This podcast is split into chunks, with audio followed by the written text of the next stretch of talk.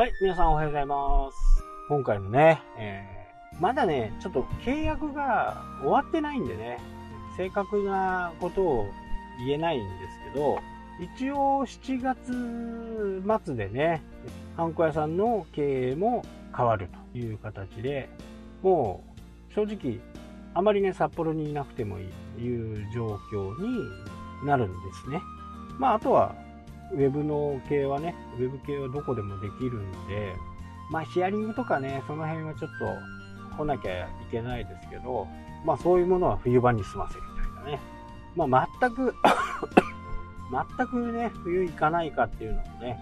何かあるとあれなんでね、月に1回ぐらいはね、顔出そうかなとか思いますけど、そんな感じで、こう、こっちのハンコ屋さんの仕事もね、一応ね、取締役には残るんですけどね、代表でなくなる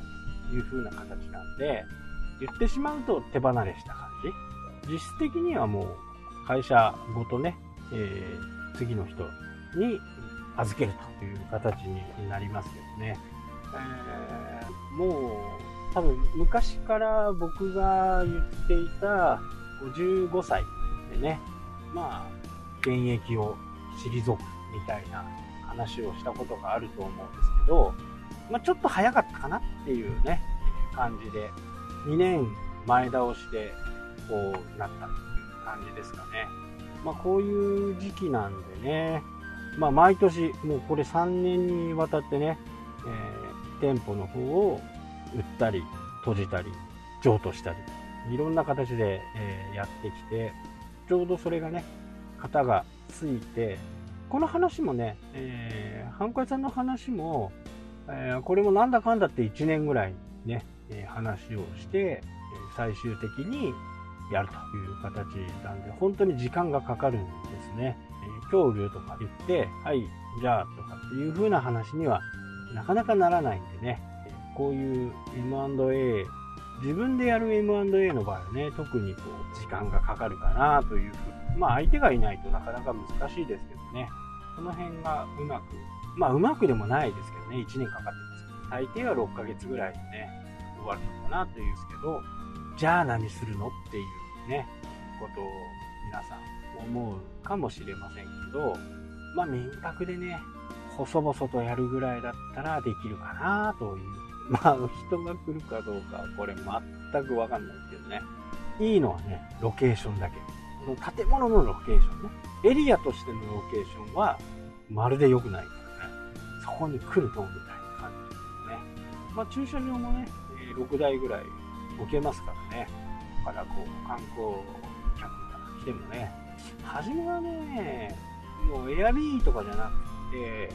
楽天で行こうかなっていうふうにね、まずは日本人をね、ちょっと攻めていこうかな。そこから、あ軌道に乗ってくると同時にね、エアビーなんかに申し込んでもいいかなと。ただ、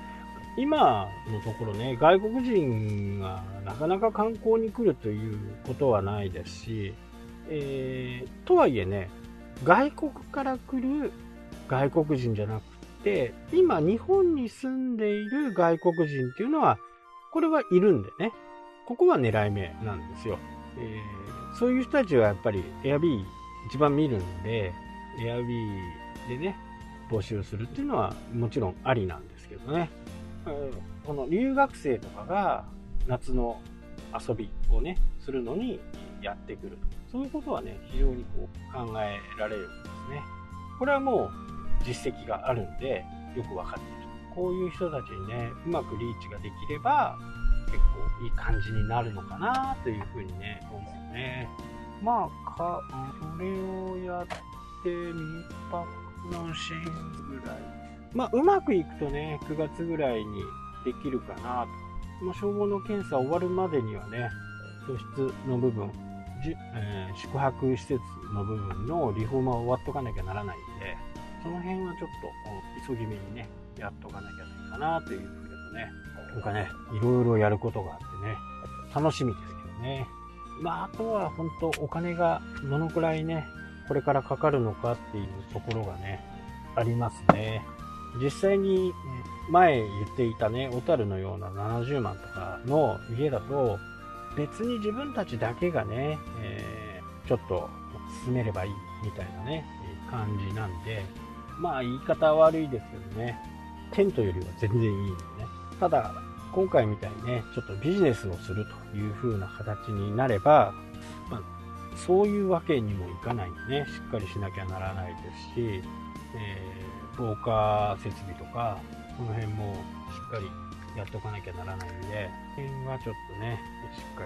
りやっていかなきゃなというふうに、まあ、カーテンとかもね、防火とか、えー、その辺はね、えー、住宅、住宅だとなかなか住宅に住んでいて民泊するんだとね、すごくこう緩和されるんですよ。で、管理者がいない場合、まあ、一緒に居住する人がいない場合ってちょっと厳しくなるんですね。その防火の基準とか、耐火の基準とかね。えー、今回は私がそこにいてゲストを迎えるっていう形なんで居住型なんですね。ただ将来的に、えー、ちょっとね、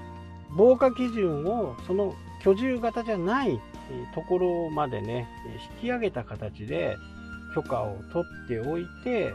まあ、売ったり貸したりするときにね、それがついてるよっていう形だったら、次の入る人はね、買う人は、その設備をそのまま使えるんでね、そんな感じで、えー、考えてはいますけどね。だからちょっとこう、厳しめの設備を今しとけば、初期投資はね、結構変わるんですよ。例えば防火設備ね、6個消防犯、えっと、警報器をつけるんでも、住宅用だと、今住宅用もね、全部つけなきゃならなくなった法律になってますけど、6個ぐらいつけるだとね、や一番安いのだとね、8000円ぐらいで、1000円ぐらいでね、買えるんじゃないかですけど、いいやつだと、こう、特定小規模なんとかとかっていうやつのものにしていかなきゃならないんで、そうなると7万ぐらいになるんですよね。一気にね、10倍ぐらいになっちゃう。まあ、あとカーテン、絨毯、壁紙ですかね。防火用の使わなきゃならない。ただまあ、クロスはね、そんなにこう高いものじゃないんで、1000番台使えばほぼほぼ防火の感じになると思うんで、まあその設備が大きいかな。あとカーテン。カーテンは防火のやつを使用していこうかなと。まあいろいろも考えてね、楽しいですけどね、えー、壁はどういう仕上げにしようかなとかね、え、ペンキにするか、クロス貼るか、漆喰にするかとかね。まあ、漆喰はね、あの、僕の事務所を来た方はわかると思うんですけど、自分の事務所はね、漆喰で自分で塗ったんですよ。大変でしたけどね。ただね、汚れないかもしれないね。そう考えてみるとね。もう、かれこれ3年ぐらいになりますけどね、全く大丈夫かなと思いますね。